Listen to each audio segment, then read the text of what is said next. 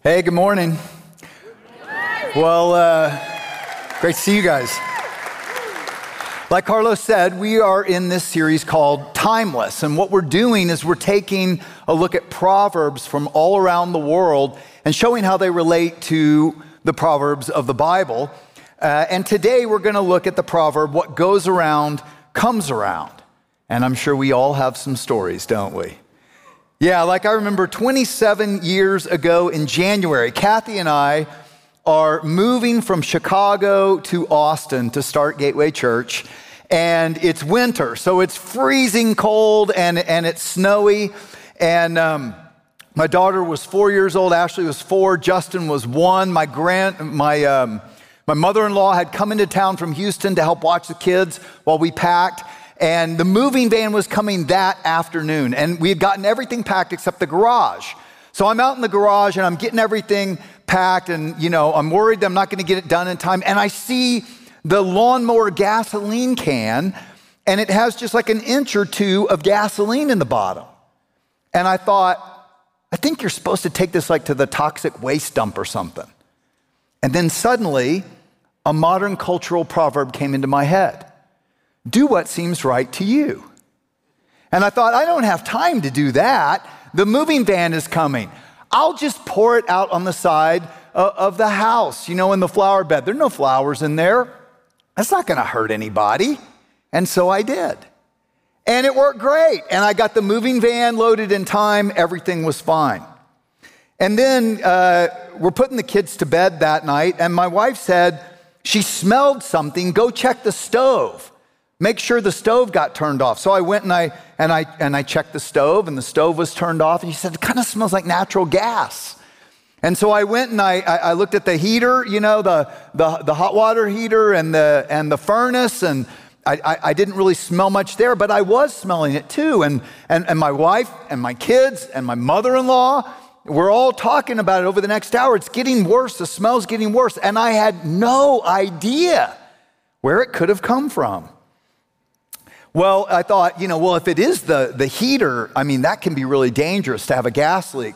So I called the HVAC company. They came out at 8 p.m., checked the, the, the, the furnace and the heater, everything was fine, but he smelled it too. And so he went upstairs and he smelled it a little bit there, and then he goes down into the crawl space. Now, a crawl space in the Midwest in a house is like a four foot space if you don't have a, a basement under the floor. And so he's down in there and he shouts up at me, It's a lot stronger smelling down here, but there aren't any gas pipes. So I'm confused. And suddenly, I wasn't. I did this. Oh my gosh, I sowed gasoline in the freezing cold flower bed next to the house, and I reaped it evaporating through the porous concrete into the crawl space, and now the, the heater returns were sucking the air up and taking it through my whole house. And the proverb came back into my mind again don't admit this. it's the proverb of instant gratification, right? It's strong in our culture. now, the problem, of course, is that I'm a pastor. but even worse, we were going to have the inspection and the walkthrough in two days, and I had to get the smell out. I didn't know what to do. So I confessed my wrong to the HVAC man, thinking he could help me. Well, instead, he goes and he shuts off the heater and padlocks it. He, he put a padlock, like, like he didn't trust me or something. So here we are in 10 degree freezing Chicago with two little kids and a mother in law, and there's no heat in the house. We had to pack everybody up and move them to the basement of a friend's house for the next three days while John tried to figure out how to get rid of his mistake.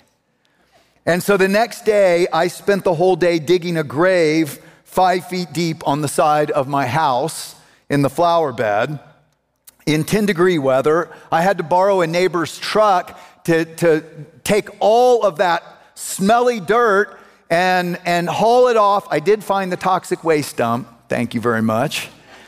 And then I had to get more good dirt and charcoal to fill back in the hole to absorb the fumes, I had to rent four big blowers and keep all the windows of the house open with these loud, noisy blowers, blowing all the air out in hopes that in two days, you know, the neighbors weren't going to walk in and feel like they were moving into a gas can. Well, and of course, all my neighbors came by to see if the pastor guy was actually burying somebody on the side of the house or why, why they could only see my head and a shovel going like this. And why did he have all his windows open in 10 degree weather? And I got to explain my mistake to everybody. Now, miraculously, we got the smell out, we passed inspection, and they didn't say anything at the walkthrough, and we moved and never looked back the next day. But I learned a valuable lesson. Laws are there to protect us, sometimes to protect us from ourselves. And when we violate them, we reap what we sow. Now, we've all felt the reality of this proverb what goes around comes around, or you reap what you sow. But of course, our prevailing cultural proverb is antithesis to this and much louder do what seems right to you, do it your own way. But I want to challenge that. Is that really wise, or is that in fact foolish? Isn't it more wise to consider what are the longer term effects of my choices and actions actually going to be? And maybe you've experienced this in your own way through decisions of the past. Maybe you felt it in school when you cheated and, and you got caught. Um, maybe you, you felt it when you kept buying things on credit until one day suddenly you couldn't even pay the interest on your debt. Or maybe you felt it when you started getting high and because all your friends, everyone's doing it, except you couldn't stop. And then addiction to alcohol and drugs took over until you were enslaved. That was the consequence. Or maybe you were promiscuous and sexually active and, and, and then you got pregnant or you got someone pregnant or you got a, an STD and, and we feel the consequences of, of our actions. You can probably think of your own scenario of reaping and sowing. We all can. And my gasoline can mistake was not my last and not my worst. when we feel the consequences of our actions, many times we blame God. Many times we get upset, like, God, why are you doing this to me? But here's what you have to understand God's not. God has put laws in motion, physical laws like the law of gravity. And if I walk off this stage, I will drop, right? If I deny the law of gravity. But He's also put spiritual laws, moral laws in place. And He talks about how He's put these in every culture and He's given us wisdom to guide us as well. And these are the proverbs we're talking about. You know, we see God's moral law in every culture. Romans 2 tells us we should expect this. Romans 2:14 it says even when Gentiles in other words the non-Jewish nations who do not have God's written law instinctively follow what the law says they show that in their hearts they know right from wrong. They demonstrate that God's law is written within them. Now, I don't know if you realize this, but if you look at every major world religion, there is a similar moral law across all of the world's religions because God has put that moral law in our hearts. So, of course, it comes out in our moral or religious pursuits. And it's basically a variation of the Ten Commandments. But like the, the, the Buddhist Eightfold Path is way more morally rigorous, if you ever really look at it, impossible to follow. The Ten Commandments, of course, add the first commandment, which is to put God first and not let anything be an idol or be first in your life apart from the God who created you. And in most all of the religions, there is some form of what in Hinduism or Indian culture is called the law of karma, which has also been adopted by Buddhist culture. It's the law of sowing and reaping. What goes around comes around. Now, since that word karma gets thrown around a lot in our culture, I want to take a minute to explain what it is and what it isn't and how it relates to the Bible and to God's moral law. Because, you know, like, like Taylor Swift came out with a song this year called Karma. Very confusing. Here are the lyrics. Because karma is my boyfriend. Karma is a God. Karma is the breeze in my hair on the weekend. Karma is a relaxing thought. Aren't you envious that for you it's not? Karma is your check's about to bounce. Karma is the fire in your house. wow. Someone feels good about herself and has no mercy on others, right? I guess Kelce is her well deserved karma. now, here's the thing karma is, is, is not a God, karma is just the good or bad consequences of good or bad actions. Okay, that, that's the idea of karma. So, like for instance, if you date Taylor Swift, the consequences you get more camera time than Patrick Mahomes at the Super Bowl right? It's just a consequence of dating Taylor Swift. I mean, you would think that Travis Kelce was the MVP player of the Super Bowl. Did you notice that? Uh, actually, I think Taylor Swift was the MVP. She, she brought in the most money for the Super Bowl. But what is, what is karma? All right, it's a Hindu idea originally, but like I said, adopted as well by Buddhism. Karma is a Sanskrit word which just means action. Just means action. And generally speaking, karma is the idea that your, your positive thoughts, words, and actions will receive a positive consequence. Your negative thoughts, deeds, actions uh, will, will receive a, a negative consequence.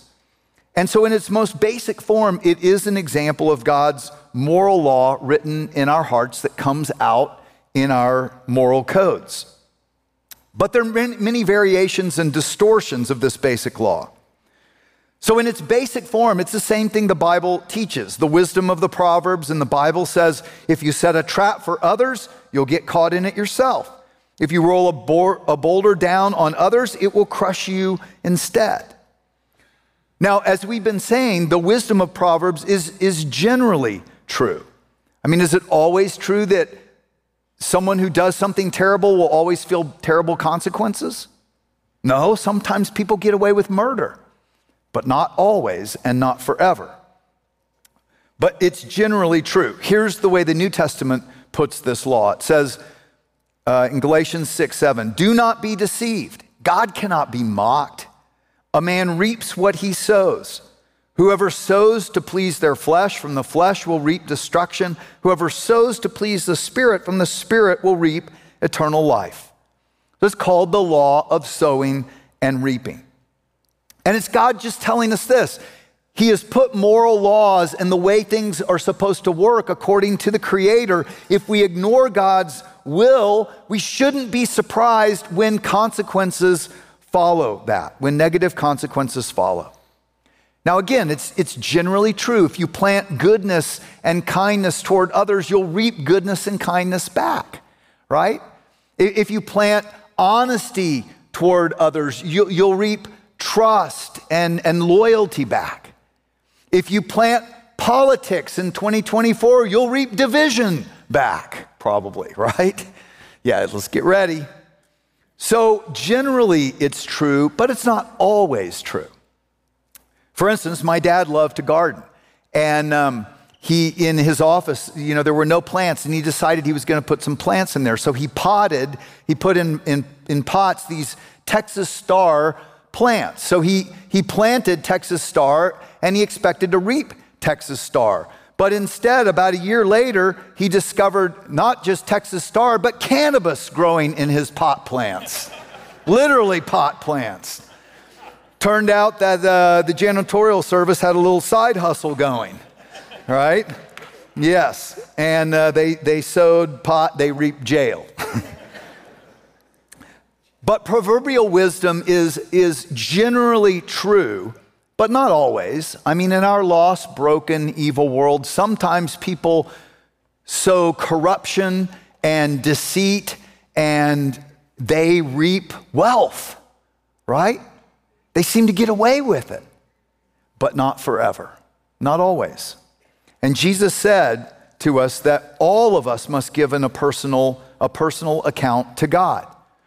And he said, We will be rewarded for the good and the good deeds and the kind acts done, and we can lose our reward as well. And that's an important thing to realize that there are consequences not only in this life, but into the life to come.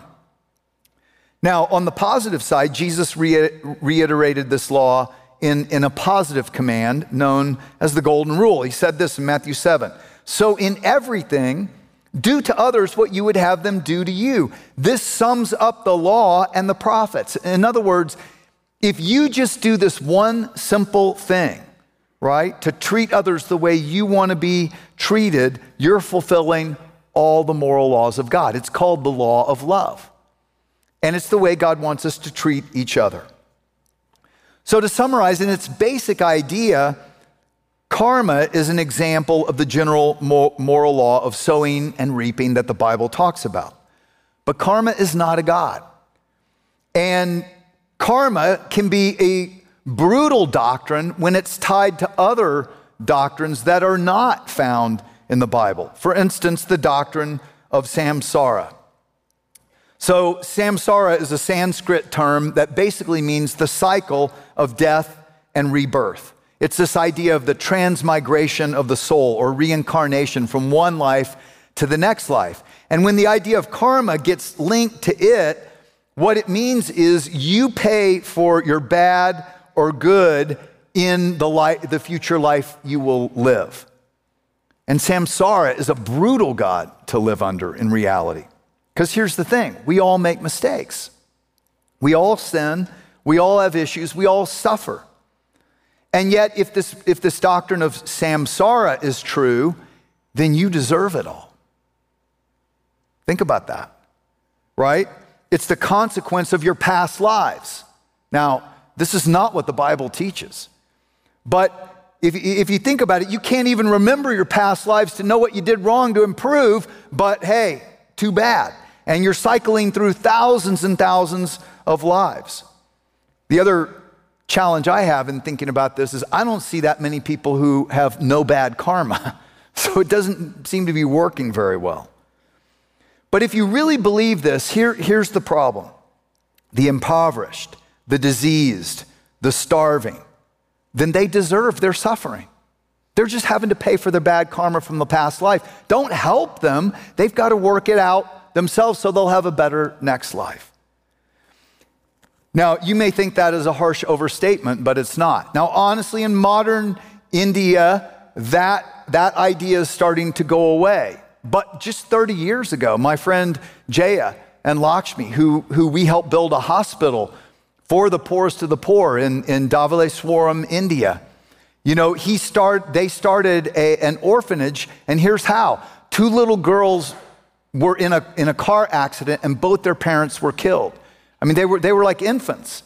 And no one would take them in because obviously, to have both your parents taken from you means you have bad karma and they didn't want that karma on them. So no one would take them.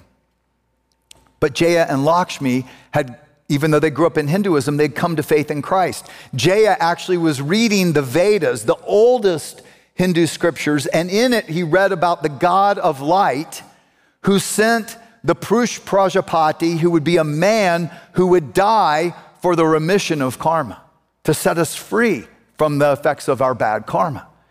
And he wanted to know this God of light and start seeking and praying, who is this God of light? And eventually he has a vision where he sees this brilliant God of light who tells him that he's Jesus. And as a result, Jaya gives his life to Jesus, starts following Jesus. And because Jesus said the opposite, he said, No, you should care for the poor. You should care for the lost and the least and the marginalized and the forgotten. And as a result, Jaya and Lakshmi took these two girls in and eventually took in 200 other children that they fed and taught and educated and cared for. And many of you who have been giving to this church have been supporting that ministry for years. Now, um, many of you may not know this, but Jaya passed away earlier this year. And uh, we, were, we were very sad to miss him, but I got to tell you, his good deeds have followed him, and God will reward him for all the good that he has done. And that's the big difference with what the Bible teaches about sowing and reaping. There is a reward. But the other side of it is Jesus paid for all our wrongs.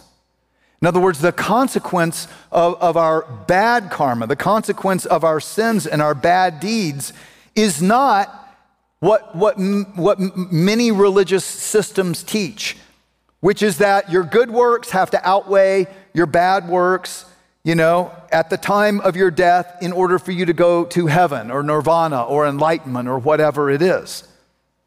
But that's not what the Bible teaches. It, it, it, teaches that relationship with God is a gift. It's more like this. This is the way God sees it more. I'll give you an example. Imagine that I gave you this huge bowl, okay? And, and for every, and I, and I gave you a, a huge box of eggs. And for every good deed you ever did in your life, you have to crack a good egg and put it in that bowl, okay? So you know, you, you, you told the truth when you thought about lying. Crack a good egg, put it in that bowl. You know, you stood up for someone being bullied in middle school. Crack the good egg, put it in that bowl.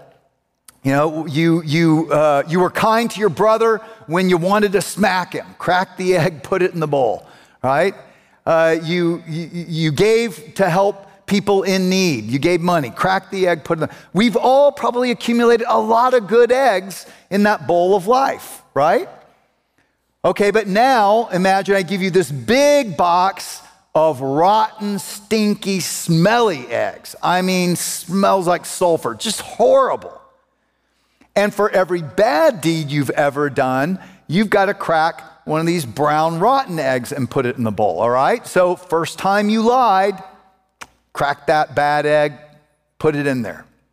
You know, when, when you were mean to your brother or sister, crack the bad egg, put it in there. You know, when, when you did something that you knew was morally wrong, but you did it anyway, crack the bad egg, put it in there. You know, when, when you disobeyed your parents, ooh, crack the bad egg, put it in there. When you cheated on your income tax, oh, that doesn't count, uh, crack the egg, put it in there, right? Now, how bad would your bowl smell by now? I'll tell you how bad mine would smell. Like you wouldn't want to be around it, okay? Now, we know that this is the human condition. This is the state of, uh, of things. We all do good, we all do wrong, right? And, and, and, and many times we're told the solution is we'll just put more good eggs in. But how many good eggs do you have to put in to take away the bad smell? You can't. The bad smell has to be removed separately. Someone has to remove, neutralize the bad smell. And this is what God says He's done through Jesus. God can't stand the smell of all our rebellion and all our turning against His will and doing things our way because it creates all this hurt and pain and confusion in life. He can't stand it. But God says relationship with God is not based on sowing and reaping. Heaven is not based on the good or bad deeds we do, we've done. It's a gift. Take a look. Ephesians chapter 2 says it this way God saved you, or that just means set you in right relationship with Himself by His grace. That's some, something you don't deserve. When you believed or when you put your trust in Him. And you can't take credit for this, it's a gift from God. Salvation is not a reward for the good things we have done. It's not based on sowing and reaping. So none of us can boast about it.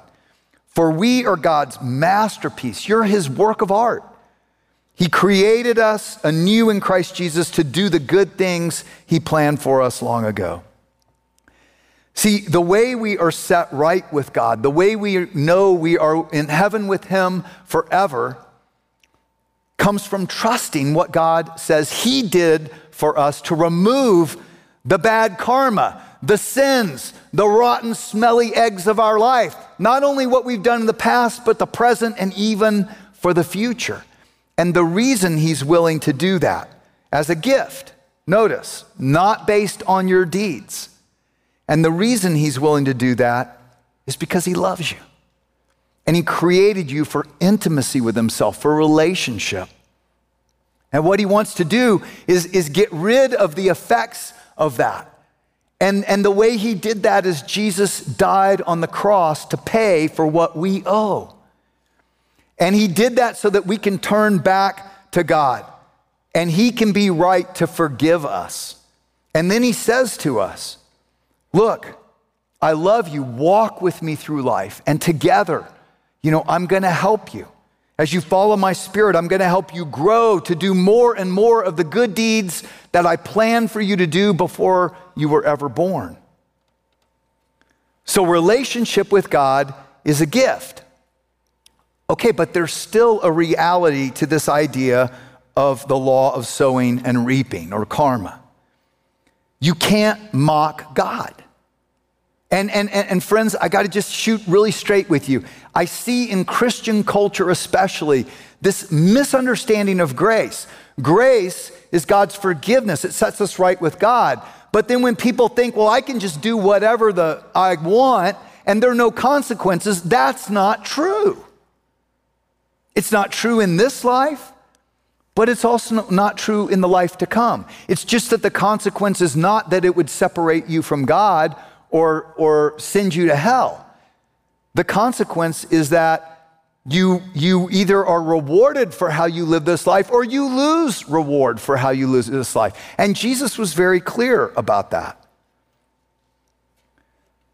So, what God wants is that we would accept his gift and we would walk with him through life and that we would pay attention to this law of sowing and reaping so that we sow good and we reap blessing, we reap reward. But we may, you know, we may be right with God, we may be saved, but that doesn't mean there won't be consequences. If you sleep around, you still may get an STD. And then don't say, Why is God doing this to me? He's not. You're doing it to yourself right? We may cut ethical corners or, or blow up at someone at work and get fired. And you may say, Why, God? Why do you do this to me? He didn't. You did it to yourself. There is the law of sowing and reaping. Just like if I walk off and I fall down, I shouldn't say, God, why did you make me fall? Right? He put certain physical and moral laws in place. Now, the other important thing is God is merciful. God is merciful. And even when we violate the law of sowing and reaping, even when we do wrong, it's not the end of the story. He doesn't abandon us, He moves in with us to guide us through it. So if you keep playing with matches and you set your house on fire, it doesn't mean He's just going to put the fire out, but it means He will, he will be with you in it and deliver you through it, and He'll make you stronger as a result. And He'll help you learn from it. One other little side note.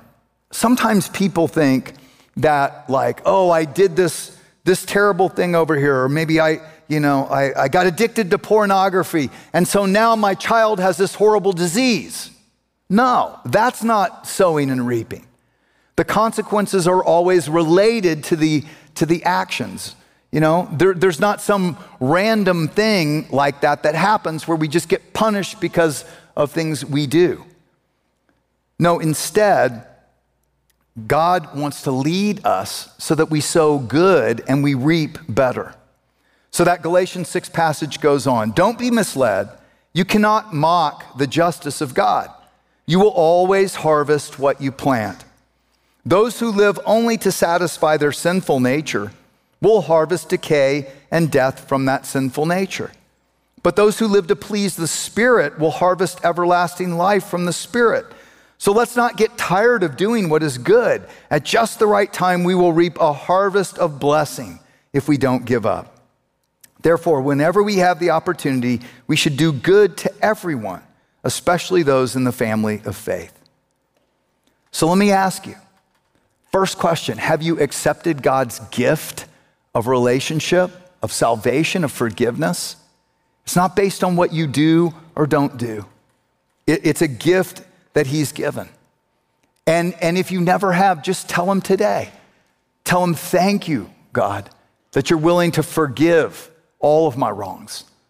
And I, I want what Jesus did to count for me, to pay for that, so that you can come into my life and lead and guide me. And then, if, if you have that relationship with God, don't just ignore the law of sowing and reaping. It's not wise. You know, if you've struggled with, with addictions in the past, don't just keep on sowing, partying, and, and hanging out with the wrong crowd and reaping continued chains of slavery. Start to sow good habits. You know, get into our restore classes and, and, and work through a path, a, a new habit, so that you can reap better in your life. You know, if, if, you've, if you've been sowing habits and things in your life and, and you don't like how you're living now, let us help you. That's why the church is here to lock arms with each other and walk together, not in judgment, but in grace. You know, not in condemnation. Scripture says there's no condemnation for those who are in Christ, so that we can walk with Him to become the people we are intended. You know, get connected around here and let us walk together so that all of us start to sow better habits and reap better results. And let me just say as well if you're watching online today, you know, we want to help you connect and, and, and grow, even, even online, wherever you are around the world. And uh, today we're going to have an online starting gate. I'm going to be on there with Eric. We're going to do a, a Q&A. It's going to be at 1245 uh, Central Standard Time. You can just scan that, that QR code and register for it right now. So today, after the second service at 1245, and let us help you get connected. God's Spirit wants to guide you. And together as a church, we can support each other so that we sow good and we reap the best. Let's pray together.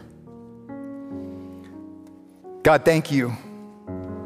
Thank you so much that you are merciful and you're kind and you're wise. And you've told us about these, these moral laws, like the law of sowing and reaping, not to be mean, but to say it's how you created the world, and we should pay attention to it. We should trust you in it. And God, the truth is that many of us, most of all of us, we've sown seeds that later reap things that we didn't want, and we were surprised. But God, thank you that you forgive all of our wrongs so that we will reconnect to you and we will walk with you and we will learn from you how to sow better and better seeds so that we reap greater and greater harvests. And Lord, I pray that, that we will do that. And just right now, whatever maybe God is speaking to you in your heart, is there something you've been kind of hiding from Him? You know, you can't hide anything from God, and you don't need to. He loves you, He cares about you.